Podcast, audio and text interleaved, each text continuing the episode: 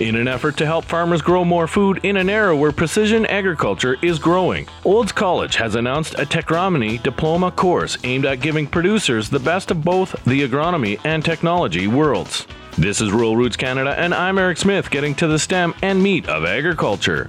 James Benke is the Dean of Program Development for Agriculture Technology at the college. So, students uh, effectively, when they come through that, uh, have a, a, deep understanding and connectedness of both of those uh, disciplines and effectively uh, support producers in solving some of their grand challenges on farm and uh, enable uh, a lot of that decision making happens through the technology and data that they collect with the, with the technology.